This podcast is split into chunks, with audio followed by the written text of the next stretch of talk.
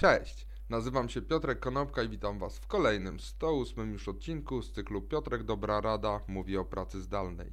Dzisiaj powiem kilka słów na temat tego, jak można powiązać wydajność i dochód minimalny oraz co się z tym wszystkim wiąże. Zastanówcie się, jak pracowaliście do marca 2020 roku, czyli jak wyglądała Wasza praca w modelu stacjonarnym, a jak wygląda ona dzisiaj. Czy po tym pierwszym przerażeniu i pierwszych próbach pracy zdalnej, co do której nikt raczej nie miał przekonania, bo to był wyjątek, a nie reguła, to zastanówcie się, czy dzisiaj pracujecie mniej wydajnie, czy bardziej wydajnie. Badania dowodzą, że ludzie jednak na tej pracy zdalnej pracują o wiele bardziej wydajnie. To znaczy, tą pracę, którą robiliśmy będąc w pracy stacjonarnej w ciągu 8 godzin, dzisiaj być może wykonujemy w czasie krótszym i być może to są 2, 4, 6, 7 godzin. To już zależy od tego, kto jaką pracę ma za zadanie wykonać. Przypomnijmy, że statystycznie w ciągu 8-godzinnego dnia pracy tak naprawdę pracujemy tylko 2 godziny 53 minuty, a cała reszta schodzi nam na budowaniu relacji i spędzaniu czasu w trochę inny sposób. W 2019 roku Microsoft przetestował w Japonii 4-dniowy tydzień pracy. Wyniki testu pokazały, że produktywność tych pracowników wzrosła o 40%. Z kolei w Szwecji wprowadzono 6-godzinne zmiany, co również przełożyło się na wzrost wydajności, krótsze przerwy i większą dyspozycyjność pracowników. A ostatnio w tym tygodniu premierka Finlandii Sanna Maren zadeklarowała, że chce wprowadzić 6-godzinny dzień pracy.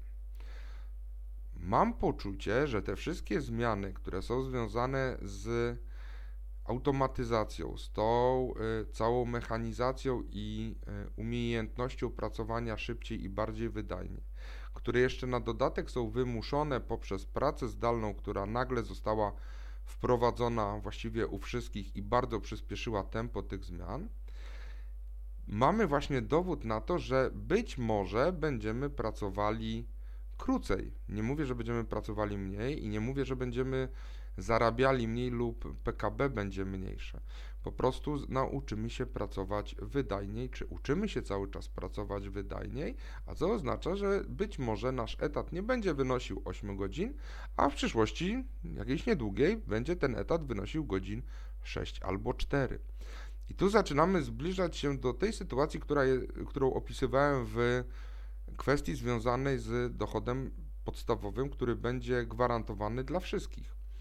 Bo co by było, jeżeli nasza praca w całości zostanie przejęta przez maszyny, roboty i sztuczną inteligencję i nasza wydajność nie będzie już miała znaczenia, będzie miała znaczenie wydajność tylko maszyn, my zaczniemy być może dostawać dochód podstawowy w wysokości, ten gwarantowany w wysokości takiej, jak dzisiaj dostajemy pensję.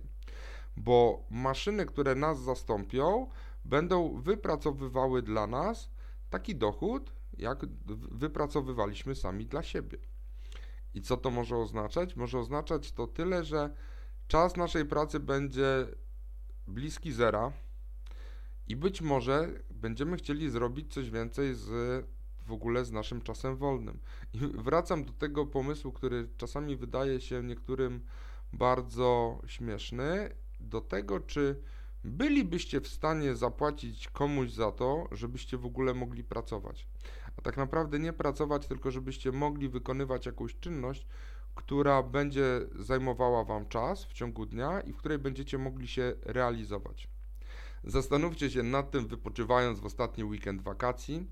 Dzięki serdeczne, do zobaczenia i usłyszenia w poniedziałek. Na razie.